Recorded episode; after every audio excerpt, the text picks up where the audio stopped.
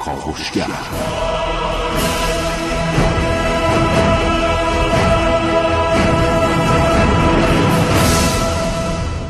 به نام خداوند بخشنده مهربان. خانم ها، آقایان، دوستان شنونده، سلام و صبحتون بخیر.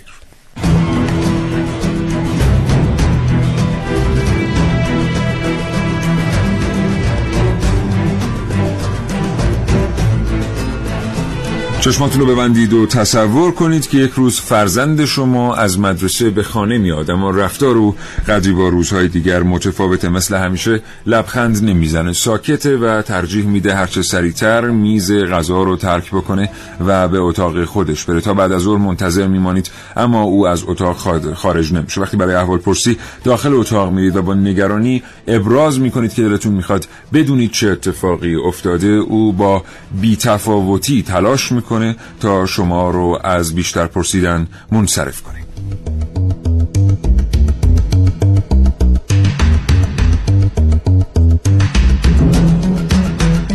این برنامه از کاوشگر راجع به کودک آزاری بشنوید. اگر زندگی روزمره فرصت مطالعه کردن را از شما سلب کرده و میان شما و کتاب خواندن فاصله انداخته، برنامه کاوشگر رو از دست ندید. هرچند این برنامه نه قراره و نه میتونه جای کتاب و کتاب خواندن رو برای شما بگیره. کودک آزاری چیست؟ چه ریشه هایی داره؟ میزان ارتکاب به این جرم در ایران و جهان چه تفاوت هایی با هم دیگه دارن؟ چه چیزهایی باعث میشه که افزایش پیدا کنه جرم کودک آزاری در یک جامعه و چطور باید به کودکان آموزش داد برای اینکه مسون باشن از قرار گرفتن در مجاورت مجرمین؟ اینها و خیلی چیزهای دیگر در برنامه امروز کاوشگر.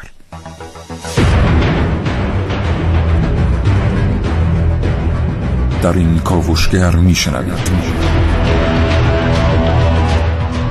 روی دیگر کودک آزاری. در کاوشگر امروز با من محسن رسولی. روایتی از یک مهمانی بزرگ در برنامه که من نازنین علیدادیانی.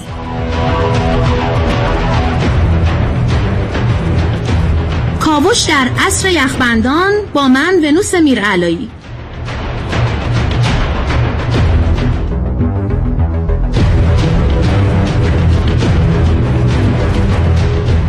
حسین رزوی برنامه که مهیا کرده و در مورد شیوه جدیدی از کودک آزاری در فضای مجازی با شما صحبت خواهد کرد.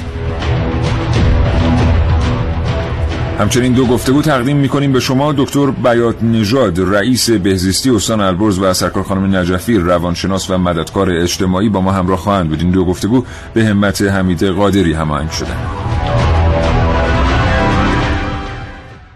به نام خدا. سلام، صبح بخیر خدمت همه شنوندگان خوب کاوشگر. امیدوارم هر جا هستن به کودکان احترام بگذارن. بله، البته همه آدم‌ها به کودکان احترام می‌ذارن و الان دیگه علوم روانشناسی ثابت می‌کنن هر کس که احترام نمی‌گذاره یک اختلالی داره و بله. یک مشکلی داره، رنج می‌بره. مشکل از خودشه. بله. ذاتاً تمام آدم‌ها کودکان رو دوست دارن و به کودکان بله. احترام می‌ذارن. یک نویسنده سال‌ها قبل گفت که در زندگی هر آدمی در هر جای دنیا یک سری زخم‌هایی هست که مثل خوره روح اون طرف رو می‌خوره و تا آخر بله. عمرش هم التیامی براش نیست و کودک آزاری میتونه یکی از اون بزرگترین زخم ها باشه و تاثیرش رو تا آینده، تا پایان عمر اون فرد بگذاره، در روابطش با افراد تاثیرش رو بگذاره، در زندگی خصوصی اون فرد تاثیرش رو بگذاره، در زندگی کاریش تاثیرش رو بگذاره. و امروز میخوایم مقایسه بکنیم که کودک آزاری در ایران و جهان به چه ترتیب داره اتفاق میفته و چه راههایی بهترین روش ها برای مقابله با کودک آزاری.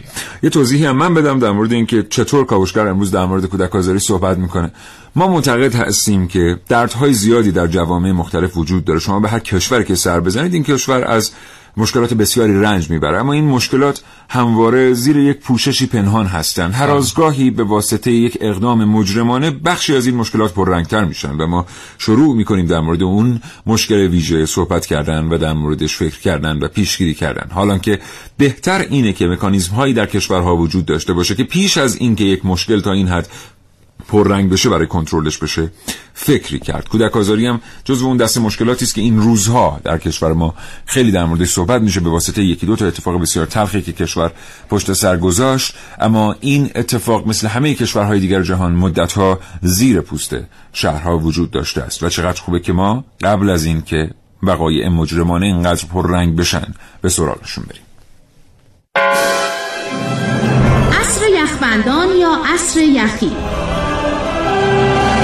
دوره دراز مدتی که دمای هوای زمین شدیداً کاهش پیدا میکنه و یخزارهای قطبی و قاره‌ای گسترش پیدا میکنن. یخبندان تمام نقاط آمریکا و اوراسیا رو فرا میگیره و همه چیز پوشیده از یخ میشه. طوری که نمیدونید با قدم زدن روی یخها ممکنه در واقع روی چه چیزهایی پا بذارید.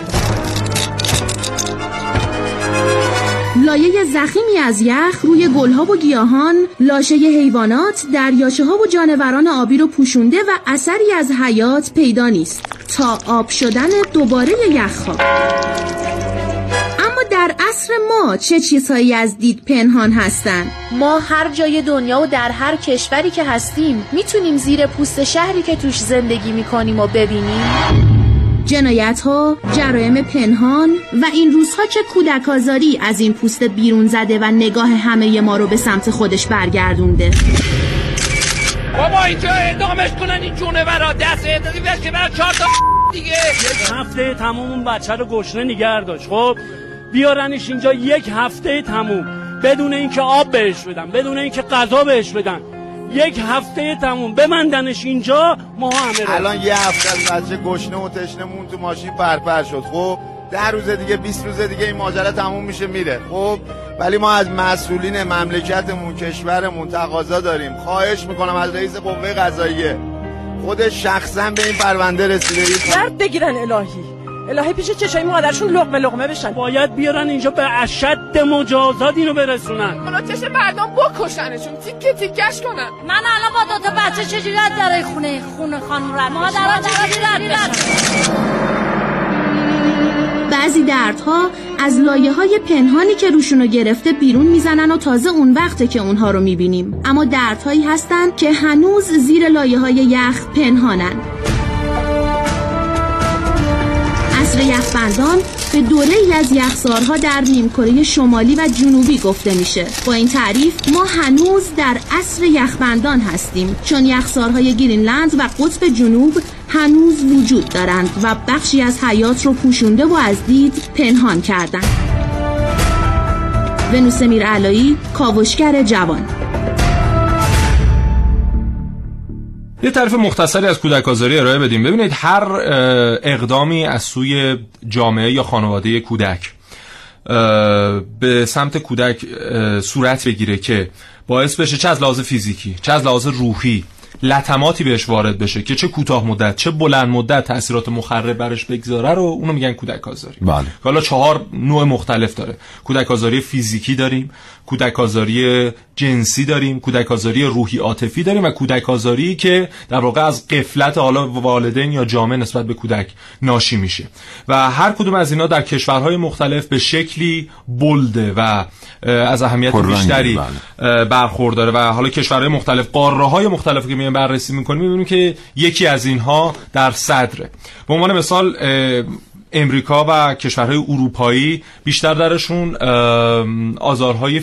آزارهای جنسی و روحی عاطفی نسبت به کودک وارد میشه. اما همین زمانی که میایم در آسیا یا افریقا بررسی میکنیم میبینیم که کودک آزاری از نوع جسمی بیشتر وارد میشه و غفلت که باعث میشه استعدادهای اون کودک بروز پیدا نکنه. محسن از وارد میشه اینه که اتفاق میفته. اتفاق میشه. بله. اتفاق میشه. بله. اتفاق میشه. همون. خب آره. و سالانه در کل دنیا، حالا از این همه میلیون کودکی که هستن، از 7.5 میلیارد جمعیت جهان، 5 میلیون کودک در واقع کودک آزاری برایشون اتفاق میفته. براشون کودک آزاری اتفاق میفته. بله. انقدر در مورد کودک آزاری صحبت نشده که ما نمیدونیم واقعا چه فعلی باید در مورد. نه خیلی دیگه معلومه یه کودک آزاری اتفاق میفته.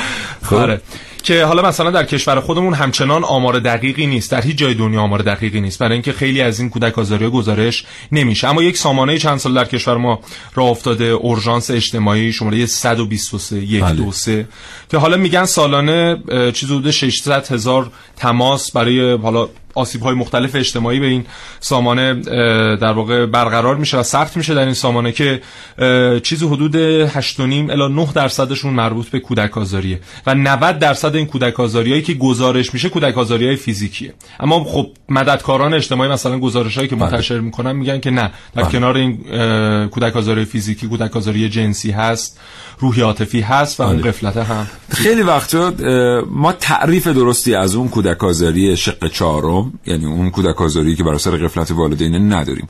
مثلا شما الان تعریف بروز کودک آزاری رو وقتی نگاه میکنید خیلی چیز جالبی توش هست. اگر شما ابزاری در اختیار فرزندتون قرار بدید که به واسطه این ابزار فرزندتون بتونه آسیب ببینه، ولو این که تا اون زمان آسیب ندیده باشه، این مصداق کودک آزاری است. به عنوان مثال بیاین یه مثال خیلی برجسته بزنیم. فرض کنید شما یک چاقویی رو به دست فرزندتون میدید که این میتونه دست فرزند شما رو ببره، ولو این که در زمان مراجعه مراجع قضایی هنوز این بریدگی اتفاق نیفتاده باشه، آسیب ندیده باشه فرزند شما، این مصداق کودک آزاری است. شما گوشی هوشمندی رو در اختیار فرزندتون قرار میدین که این شبکه‌های اجتماعی براش فعالن. خب شبکه‌های اجتماعی می‌دونیم که تقسیم بندی سن و سال ندارن، یعنی همون محتوای مجرمانه‌ای که ممکنه در اختیار بزرگسالان در مثلا اینستاگرام قرار بگیره داره در اختیار فرزند شما هم قرار میگیره. یه آدم 7 8 ساله 9 ساله هم که گوشی دستشه داره همون اینستا رو می‌بینه. اینستا چیزی رو تفکیک نمی‌کنه، اکسپلورر اینستا چیزی رو تفکیک نمی‌کنه. این مصداق کودک آزاری است در دنیای جدید، به خاطری که او میاد از این محتوا استفاده میکنه و میبینتش و اتفاقاتی برای او میفته که مناسب سنش نیست و این ضربه روحی بهش وارد میشه و این مصداق کودک آزاری است. میخوام بگم که تعاریف متعددی کودک آزاری داره و چقدر خوبه که ما در مورد این تعاریف بدونیم. شاید خیلی از ما که خانواده های سطح بالا هستیم و داریم با استفاده از تکنیک های بروز بچه هامون رو تربیت میکنیم جایی داریم مرتکب این اشتباه میشیم، ولی چون تعریفی نداریم ازش، تعریف درستی ازش نداریم، نمیشناسیمش. خانم نجفی روانشناس و کارشناس مسئول فوریت‌های اجتماعی پشت خط برنامه کاوشگر هستن. خانم نجفی سلام میکنم به شما و صبحتون بخیر. سلام عرض می‌کنم خدمت شما، روزتون بخیر. متشکرم و خدمتتون هستم. حالا احوالتون چطوره خانم نجفی؟ خدا رو شکر متشکرم. اگر حال مردم عزیزمون خوب باشه و مخصوصا کودکانمون قطعا حال ما خوبه. ان شاءالله که حال همه خوبه. خانم نجفی یه مدتی است که بسیار صحبت میشه در مورد کودک آزاری به واسطه این یکی دو تا اتفاق اخیر. البته قطعا فوریت‌های اجتماعی پژوهشش بر روی این مقوله محدود به این زمان کوتاه نبوده و اطلاعات عمیقی داره. از شما میشنویم راجع به ریشه‌های این جرم در کشور و این که چقدر پررنگ می‌بینید این اتفاق رو در ایران. روزی که محترمتون عرض بکنم که کودک آزاری برخلاف اون چه که خیلی وقتا در موردش صحبت میشه یک پدیده جدید نیست. متاسفانه از دیرباز در همه جوامع بشری وجود داشته و بنا به اون در واقع عوامل مختلفی که در هر جامعه برای افراد در واقع وجود داره میتونسته پررنگتر یا کمرنگتر و شدت و ضعف داشته باشه. در جامعه ما هم متاسفانه این مورد مشاهده شده و با توجه به اینکه خوشبختانه آگاهی مردم رو به افزایش هست و در واقع ابزارهای رسانه‌های جمعی و اطلاع رسانی افزایش پیدا کرده و مردم اطلاعات بیشتری رو در این مورد دارن، این موضوع هرچه می‌گذره داره پررنگ‌تر میشه و بیشتر بهش پرداخته میشه. خب این جای خوشبختی داره و میتونه کمک بکنه که ما بهتر بتونیم این آسیب اجتماعی رو کنترل و انشاءالله کاهش بدیم. خانم نجفی این اتفاق در پی یک اختلال روانی میفته یا اینکه نه، اون کسی که مرتکب این جرم میشه ممکنه آدم کاملا سالمی هم به لحاظ روانی باشه؟ نه ضرورتاً اختلال روانی قطعا نباید باشه، ولی میتونه یکی از علل باشه. علت‌های مختلفی برای وقوع کودک آزاری وجود داره که خب اگر بخوام بعضی از اونها رو برای شما نام ببرم، میتونم از ناآگاهی و عدم مراقبت کافی والدین از فرزندان، وجود فقر و مشکلات اقتصادی شدید در خانواده، اعتیاد به مواد مخدر و روانگردان، به فرمایش شما مشکلات شخصیتی و اختلالات روانی که خب این هم یه جزئی از علل هست، ناتوانی جسمی و ذهنی کودک که خب میتونه باعث آزار و در واقع به نوعی حالا به صورت عامیانه میخوام بگم آسیب شدن خانواده و والدین و فشار روانی مضاعف به والدین و اعضای خانواده بشه. و وجود بیماری‌های روحی روانی در افرادی که در نزدیکی کودک زندگی می‌کنند، نبود حریم مشخص به حد و مرز بین افراد و خیلی عوامل دیگه میتونه باعث بشه که این کودک آزاری در قالب‌های مختلف اتفاق بیفته. که کاملا اگر بخوایم انواع کودک آزاری رو هم خدمتتون بگم، این آزار میتونه در قالب جسمی، جنسی، روانی و یا مسامحه و قفلت در نگهداری از فرزندان اتفاق بیفته. متشکرم. خانم نجفی، شما ابتدای صحبتاتون اشاره کردید به موضوع شبکه‌های اجتماعی و رسانه‌ها که امروز در اختیار همه هستن. مقالاتی که دیروز ما باشون برخورد کردیم یه موضوعی رو برای ما روشن کردن، اینکه بسیاری از کارشناسان معتقد هستن این محتوایی که داره بدون کنترل به دست همه از جمله کودکان میرسه، خودش زمینه ساز بسیاری از جرائم این چنینی است، به خصوص آزار جنسی کودکان، به دو دلیل. یکی به خاطر اینکه بچه‌ها دوچار نوعی بلوغ زودرس میشن، رفتارهایی رو از خودشون نشون میدن و از سوی دیگر نمیدونن که مراقب چه چیزهایی باید باشن و بعضی از گفت و شنودها براشون عادیه، شنیدن بعضی از دیالوگها براشون عادیه. از سوی دیگر بزرگترها چون با تحریکات مداوم مواجه هستن بیشتر در معرض این جرم قرار میگیرن. چقدر این گزاره‌ها صحیح هستن و شما چقدر اعتقاد دارید به تأثیر کنترل نکردن محتوا در فضای رسانه‌ای امروز بر افزایش میزان این جرایم؟ ببینید، هر آنچه که به عنوان امکانات و در واقع تجهیزات در اختیار بشر قرار گرفته میتونه ازش استفاده مفید یا مضر بشه. هر کدوم از امکاناتی که در واقع در جامعه ایجاد میشه برای مردم میتونن از استفاده مثبت بکنن. مثلا همین اطلاع رسانی که در مورد یه سری از وقایع میشه باعث میشه که حساسیت بالا بره، یه مقدار مردم آگاه‌تر بشن و بیان در واقع نسبت به شناسایی این مسائل و گزارش به موقع اونها به ارگان‌های بی‌صلاح اقدام میکنن. از طرفی به فرمایش شما بله ممکنه اگر که این شبکه‌ها کنترل نشده باشه، اگر والدین نظارت کافی روی این شبکه‌ها نداشته باشن، نه به معنای اینکه از دسترس کودکانمون کاملا بیرش بکنیم، چون اونا هم نیاز دارن که آموزش‌هایی رو ببینن، با فضای جدید آشنا بشن و به صورت صحیح ازش استفاده بکنن. اما اگر ما هیچ کنترلی روی این در واقع استفاده کودکانمون از این فضای مجازی و امکاناتی که در اختیارشون هست نداشته باشیم، میتونه آزارها در واقع آسیب‌هایی رو براشون رقم بزنه که بله گاهی وقتا واقعا جبران نشده. بسیار سپاسگزارم سرکار خانم نجفی، روانشناس و کارشناس مسئول فوریت‌های اجتماعی. آرزوی سلامتی می‌کنم براتون، خدا نگهدار. متشکرم، سلامت. این منم. سلام. اسم من. اصلا چه اهمیتی داره که اسم من چیه؟ راستی شما میتونید به سوالای من جواب بدید؟ همیشه سوالای زیادی تو این سرم همینطوری میچرخه. مثلا سلام علیکم ملوانه. یا اینکه شما همین نغمه غم انگیز رو میشنوید؟ ساکت،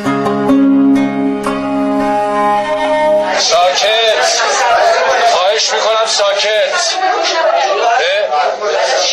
اگه یه دفعه دیگه نظم دادگاه رو به هم بزنید متاسفانه مجبورم طفل رو از دادگاه اخراج کنم.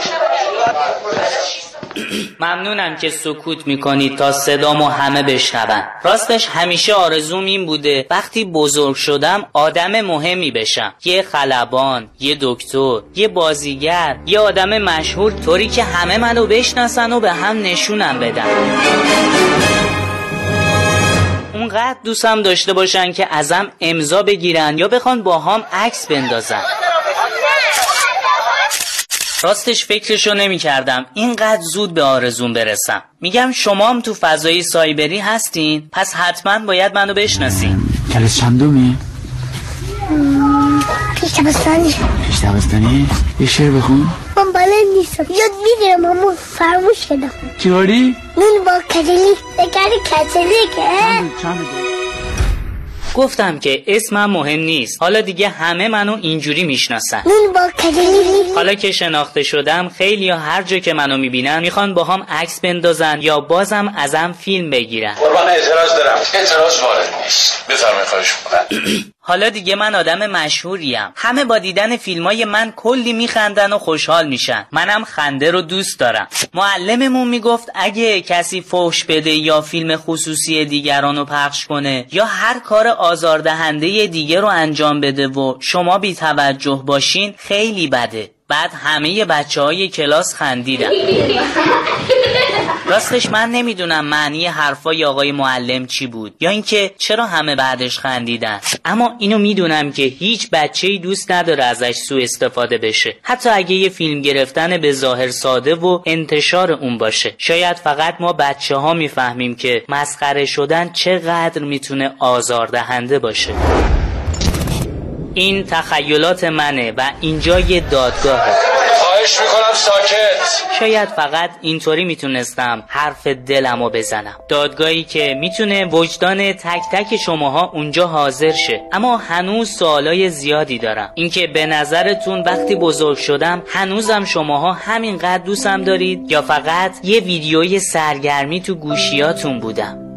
به نظرتون آینده من و بچه‌هایی که با روانشون اینطوری بازی میشه چی میشه؟ ببینم شما هنوزم این نغمه غم‌انگیز رو میشنوید؟ این موسیقی درون منه که شاید هر کسی نتونه اونو بشنوه. نغمه غم‌انگیز یک کودک مشهور.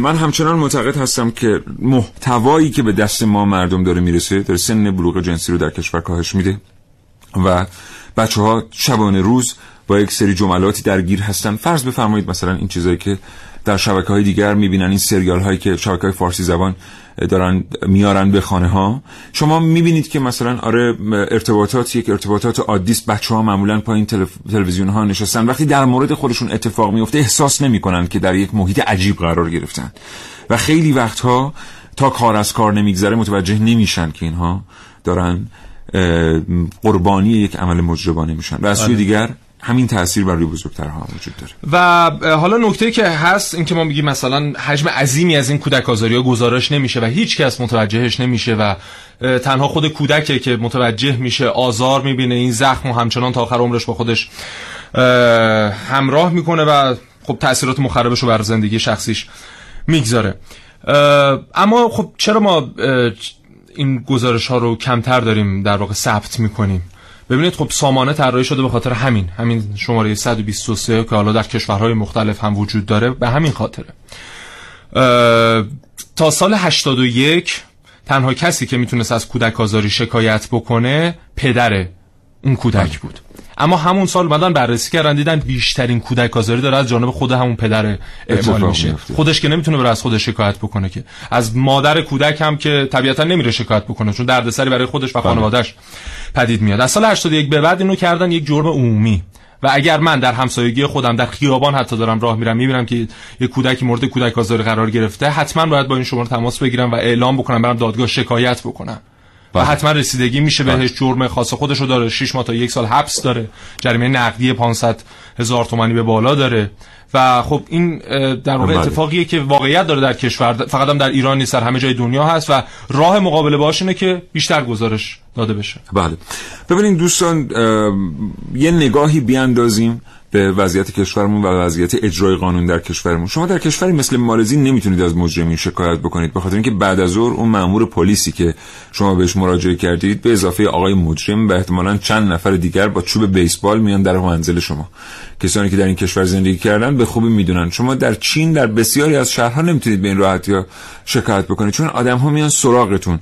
ولی واقعاً در کشور ما قانون قدرتمنده و با کسی شوخی نداره، به خصوص در مورد مسئله شرارت. یعنی اگر شما از کسی شکایت بکنید و اون طرف مقابل بخواد پاسخ شکایت شما رو با شرارت بده و شما این موضوع رو هم منعکس بکنید، جوری با اون آدم برخورد میکنن که واقعا یادش میره، خودش و اطرافیانش یادشون میره که شرارت هم یه راه حله. خیلی هامون یه چیزایی شنیدیم و حذر میکنیم از گزارش دادن. من قبلا و محسن رسولی در مورد قیمت ها با شما صحبت کردیم، در مورد اینکه آقا گران میخرید، میدونید کالایی به شما گران فروخته شده، در به مغازه بایستید، زنگ بزنید به تعزیرات. به خیلی ها به ما گفتن اتفاقی نمیفته، ما زنگ زدیم افتاد. یعنی ما زنگ زدیم اونجا و تعزیرات جوری برخورد کرد با اون مغازه‌دار، نه در یک مورد، در موارد متعدد، که اون مغازه‌دار اومد با احترام کالا رو از ما باز پس گرفت، پول مرجوع کرد و عذرخواهی کرد و ما رفتیم. این موردم نظیر اونه. تو ما هممون تماس نگیریم درست نمیشه. دیروز پیام‌های تلخی به دست بر بچه‌های کاوشگر رسید. الان این موردش که حالا خوندنش هم خیلی، من مجبورم قسمتی از پیام رو حذف بکنم برای شما دوستان میخونم. ببینید که چند تا از این پیام‌ها ما دیروز گرفتیم. این پیامی بود که محسن اسم گیرنده رو حذف کرده بود، بعد اینا اینجاست. دوستی پیام فرستاده بود، گفته بود که من خودم دقیقاً یادم یه پیرمرد بود تو ساختمون بغلی خونمون، یه وقتی از پنجره نگاه می‌کردم می‌دیدم به دو تا دختر سرایدارشون برخورد مناسبی نداره. مثلا من اون موقع 7 سالم بود، اون دختر سرایدارشون یکیشون کوچیک‌تر بود، یکیشون 15 سالش بود. به خانواده‌ام گفتم، اصلا همسایه‌هامونم دیده بودن، ولی مامانم میگفت اینا چیه تو میگی؟ بعدم که مطمئن شد نمیذاشت دیگه من برم بیرون. برخورد مناسبی نیست که نذاریم بچه‌مون بره بیرون. بالاخره بچه‌های دیگری هستن که میرن بیرون در مجاورت اون آدم قرار میگیرن. گزارشش بدید. اگر که اختلالی داشته باشه بهش کمک میکنن اختلالش رو رفع بکنه، یا اینکه توجیهش میکنن که محل دیگری یا وسیله دیگری برای تفریح کردن پیدا بکنه. تا وقتی ما گزارش ندیم، خود ما مردم دست به کار نشیم و گزارش ندیم، بخشی از این مشکل باقی خواهد بود. از سوی دیگر هم فکر نکنیم که آبروی ما به میان میاد و اینها. امروز دیگه نگاه مردم به قربانیان جرائم فرق میکنه. میبینید که چطور مردم همدردی میکنن با کسانی که قربانیان جرائم این چنینی هستند و واقعاً نگاه دلسوزانه‌ای دارن و میخوان که کمک بکنن. ببین یک نگاهی هست که ما حالا مثلا شما تو تاکسی هم میشینید، میبینید که راننده تاکسی داره در مورد این صحبت میکنه، با دوستتون یه کافه میرید میشینید میبینید که اون هم داره در مورد این قضیه صحبت میکنه، که همه متفق القولن جرم در مثلا 1-2 سال گذشته، 4-5 سال گذشته در جامعه خیلی رشد فزاینده‌ای داشته. ببینید آمارها رو که از سوی مثلا نهادهای مربوطه، نیروی انتظامی و بهزیستی و جاهای دیگه که آمارهای مربوطه منتشر میکنن بررسی میکنیم، میبینیم که رشد آنچنان رشد فزاینده‌ای نیست، در حد 1-2%. اما در چه اتفاقی افتاده که ما اینو اینقدر شاهدش هستیم؟ همین شبکه‌های اجتماعی، همین نرم افزارهای پیام رسان. زمانی که یک اتفاقی در فلان شهر دور افتاده ایران میفته، اما این میاد در تلگرام، در اینستاگرام اینها منتشر میشه و ما همش هم سرمون تو این گوشیه دیگه. این باعث میشه که ما هی تکرار بشه برامون و فکر کنیم دیگه امنیتی در جامعه نیست. امروز 14 آگوست روز جهانی امنیت اجتماعیه.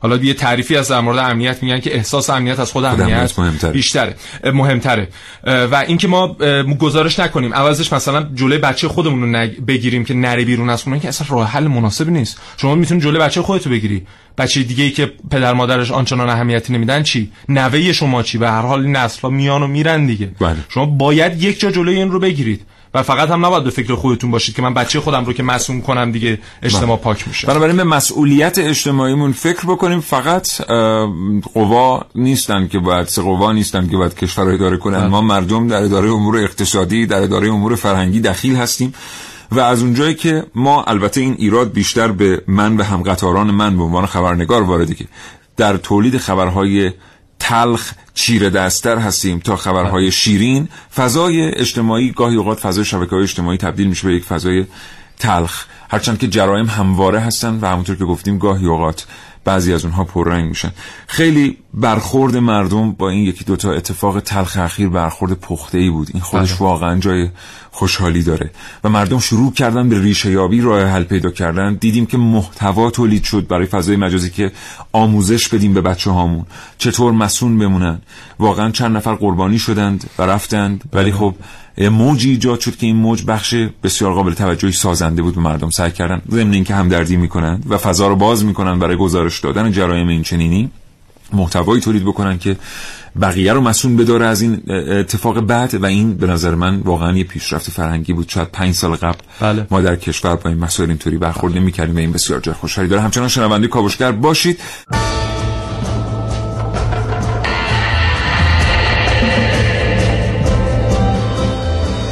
کمایستانی هستم از مشهد. این موضوع کودک آزاری موضوعی که مستقیما با روان انسان، یک کودک که معمولا حالا تو سنین خردسالی اتفاقی براش میفته در نوجوانی، معمولا یک جامعه رو میتونه مسیرش عوض کنه، یه آینده رو، یک خانواده رو، یا مثلا یه اجتماع رو تحت تاثیر خودش قرار بده. تا آخر عمرش یک موضوع رو می‌بینه همیشه به دوش میکشه، تو ذهنش درگیره همیشه با خودش و به خاطر اون اتفاقهایی که براش میفته تا آخر عمر زندگی سالمی نخواهد داشت. باید به نظر من برنامه‌های خیلی بیشتر، یعنی به صورت ثابتی انجام بشه. متشکرم. ممنون. خدا نگهدار.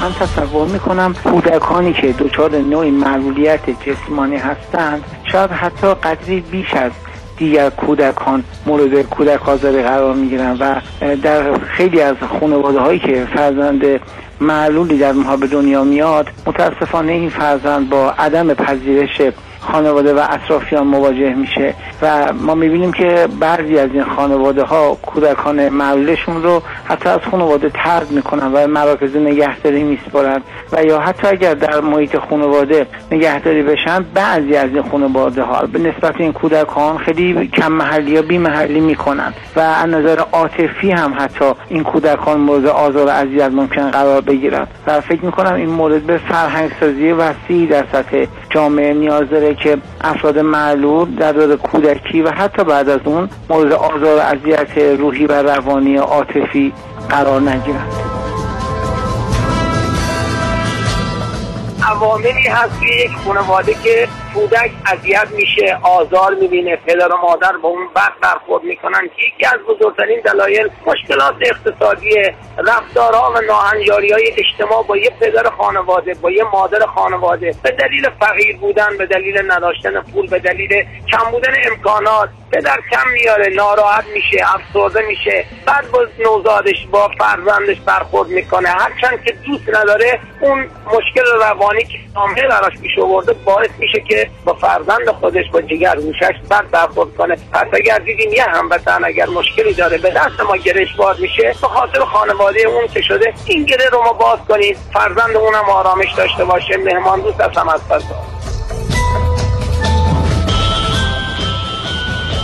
های کودک آزاری و واقعا باید توی کودکی و نوجوانی افراد گشت دنبالش. مثال این که اگه یه بچه یا یه نوجوان بتونه تو اون سن به یک حیوان آزار برسونه و یه حیوان رو اذیت کنه، به قولی حیوان آزاری کنه، قطعاً پتانسیل های اینو داره که در آینده یک کودک آزار بشه. از اونجایی هم که ما قانون حمایت از حیوانات نداریم، این اتفاق می‌بینیم که روز به روز داره توی کشور ما بیشتر میشه. ممنونم.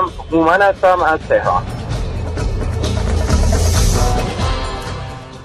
ما تا الان هر چی صحبت کردیم بیشتر روی صحبتمون، حالا اون چیزی هم که در ذهن مردم هست، همون کودک آزاری از نوع فیزیکیه و حالا یا جنسی.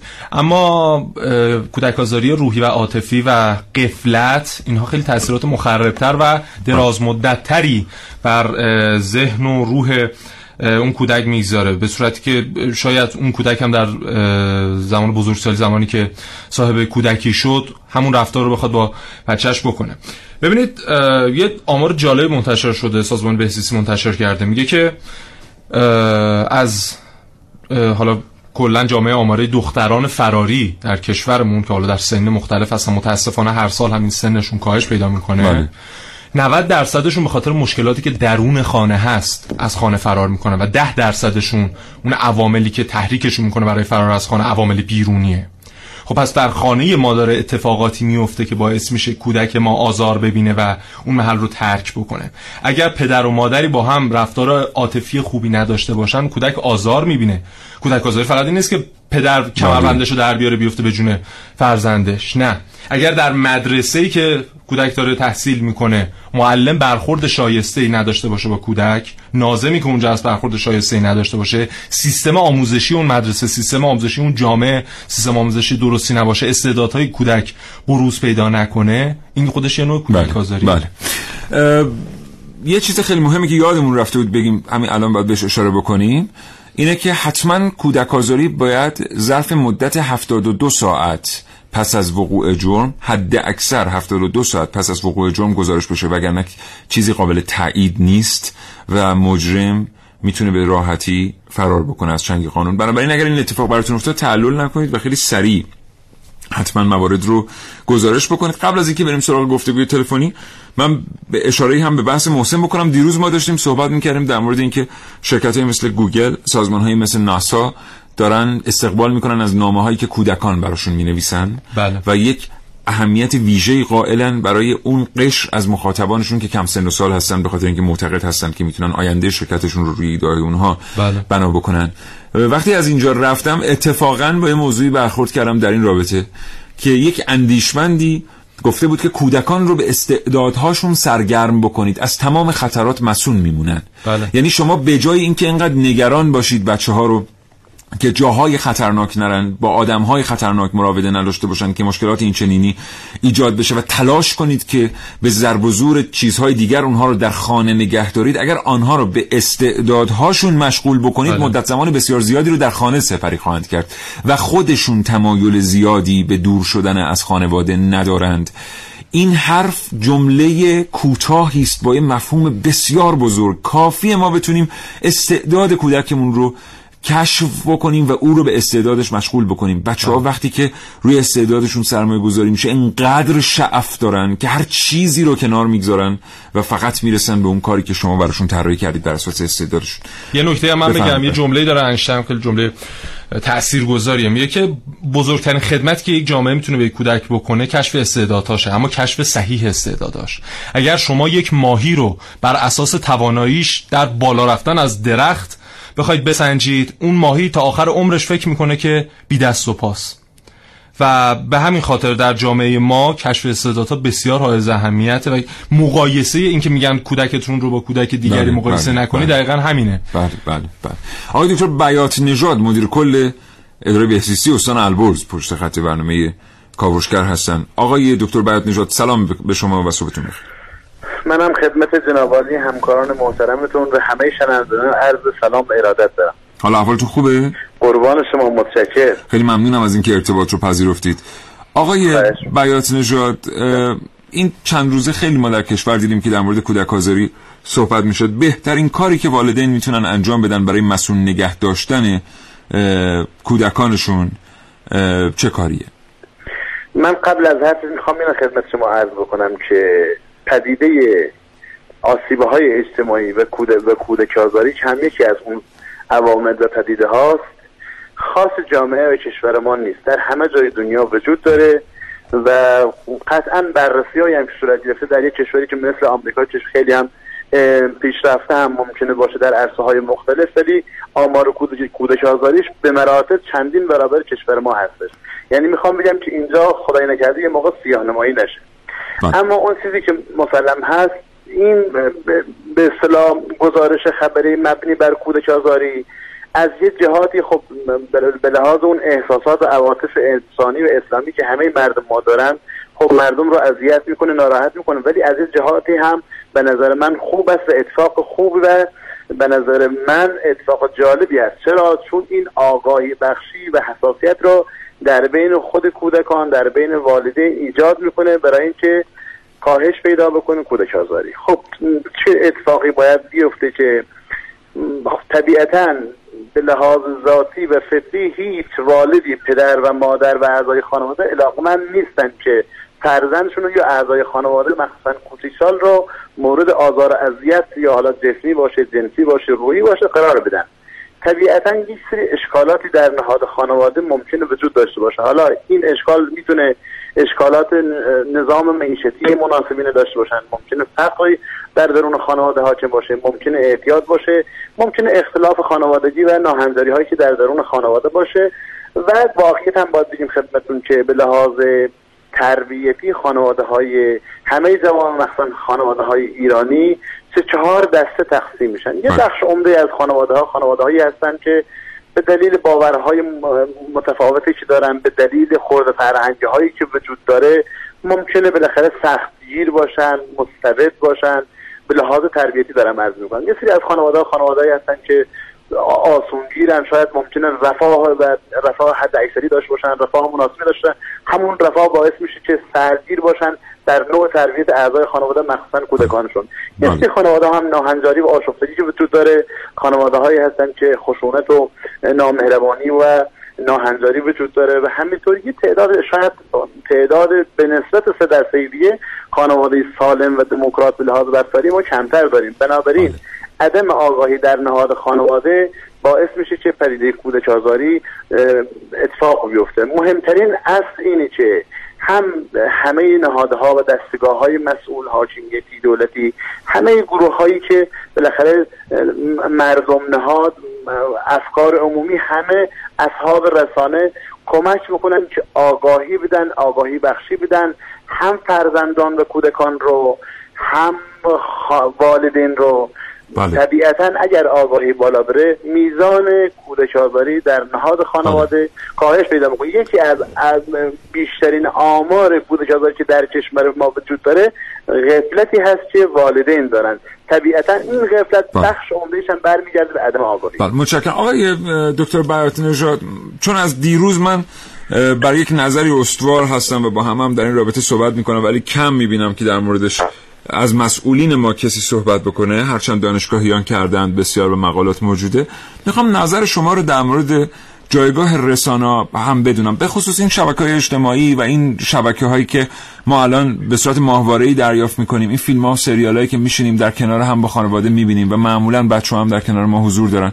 خیلی‌ها نوشتند در مقالاتشون که این باعث میشه که دیدن این مجموعه ها، این روابط عاطفی ضربدری، شنیدن مستمر این دیالوگ ها که خب خیلی هاش رو ما قبلا جلوی بچه‌هامون به کار نمیبردیم، باعث میشه که بچه‌ها واقعا وقتی که توی همچین موقعیتی قرار میگیرن در دنیای واقعی، احساس نکنن که این موقعیت عجیبه یا برای سن اونها عجیبه. از سوی پایین آمدن سن بلوغ جنسی هم دامن میزنه به وضعیت اقدامات مجرمانه. نظر شما رو میشنویم در این رابطه. من میخوام با صراحتی مطلب خدمت شما عرض کنم، هم به عنوان کسی که در جایگاه مدیریتی دارم کار میکنم در حوزه اجتماعی، هم به عنوان یک کارشناس در حوزه اجتماعی بگم که اگر آسیب اجتماعی در کشور ما وجود داره، اگر کودک‌آزاری هست، همسرآزاری هست، خدای نکرده دختری که از منزل فرار میکنه، زنی که در خیابون بالاخره دچار مشکل میشه، یا اعتیادی که مثلا، همه اینها دلیلش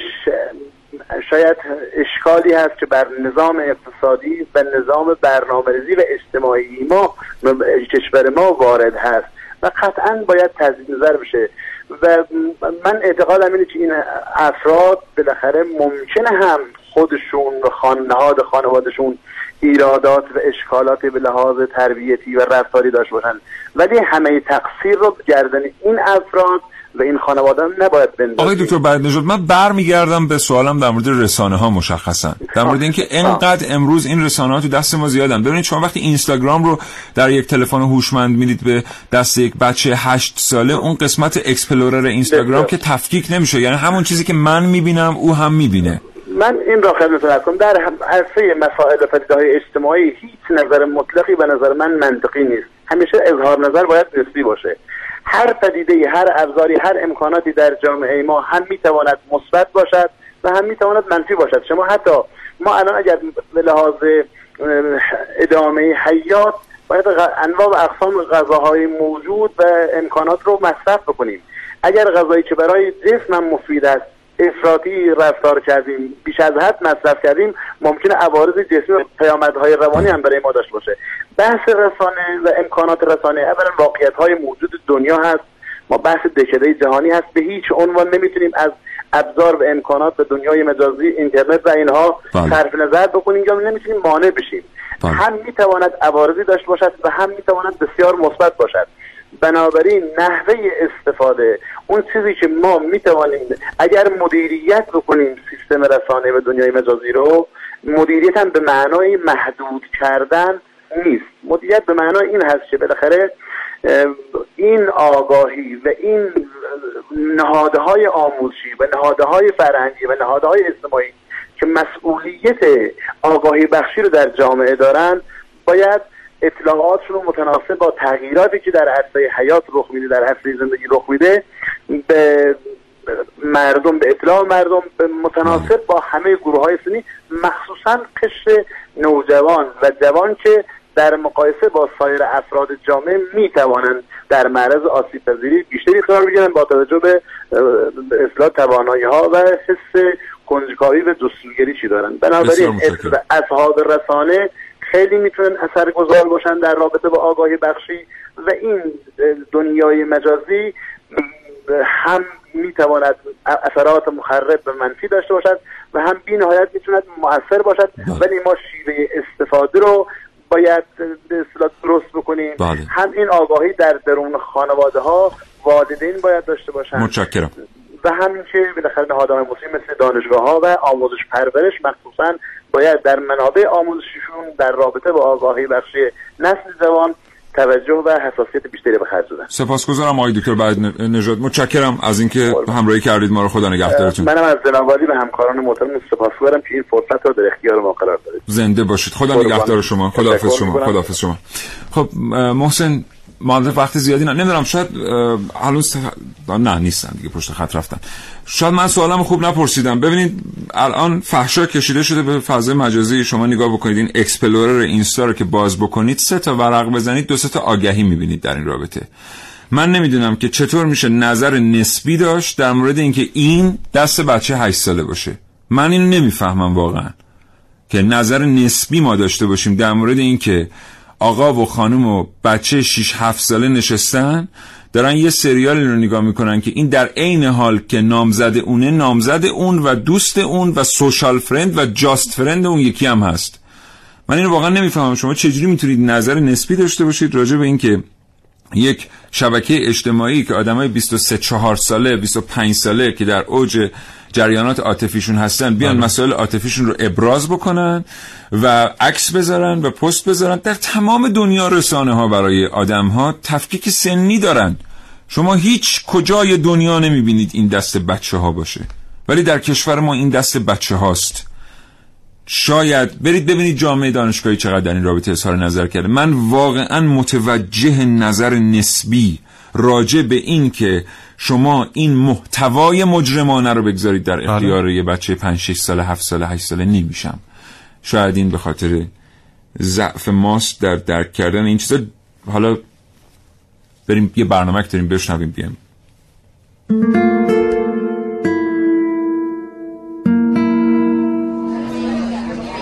وسط مهمونی هستیم، تلویزیون رو روشن میکنیم و همه با هم یک سریال نگاه میکنیم. الو نیکولاس، واقعا خوشحال میشم ببینمت. تو چی؟ خب میتونی به چهره ها دقت میکنم. کسی از شنیدن این دیالوگ ها و دیدن این تصاویر تعجب نکرده.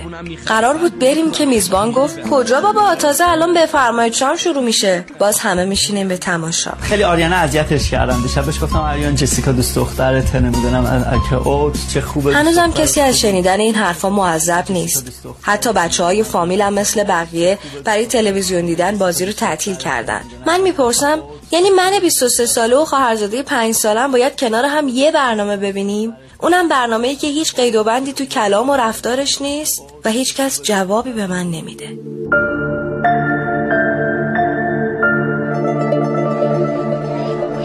بازم توی مهمونی هستیم و تلویزیون روشنه.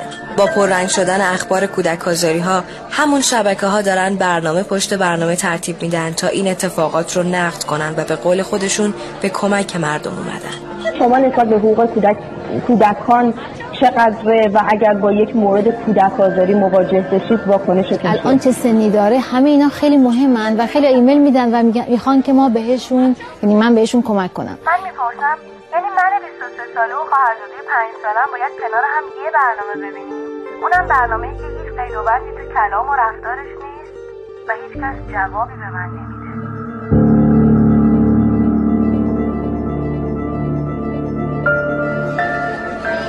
درسته ما وسط یه مهمونی هستیم که میزبانش میزهای رنگارنگ تدارک دیده. شیر گازو باز کرده و در پنجره ها رو بسته.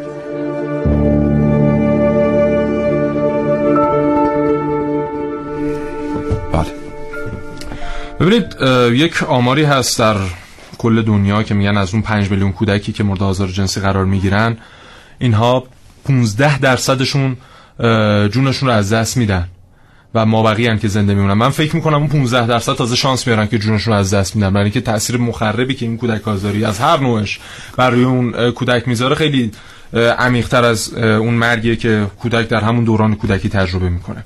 به هر حال محسن رسولی 20 ثانیه هم وقت. خب اون 20 ثانیه بر شما، چون میگم که خیلی تایم میخواد در مورد همین رسانه‌ها. ببینید ما حالا این پیرو صحبتایی که تو میکنی، ببینید در امریکا که خب خیلی مردم صحبت میکنن که امریکا از جدیدترین و بروزترین تفکرات داره بهره میبره اینها. ببینید اینترنتی در دسترس عموم هست تقسیم بندی شده، افراد تا سن 13 سال یک نوع اینترنت دارن، 13 سال تا 17 سال یک نوع اینترنت دارن و 17 سال بعد یک نوع اینترنت دیگه. برن ببینن دوستان، برن اینو ببینن، بله برن ببینن ما چجوری داریم با بچه‌ام رفتار میکنیم. فرصتی باقی نیست. محسن جان خدا نگهدار. دوستان امیدوارم برنامه رو پسندیده باشید. خدا نگهدار.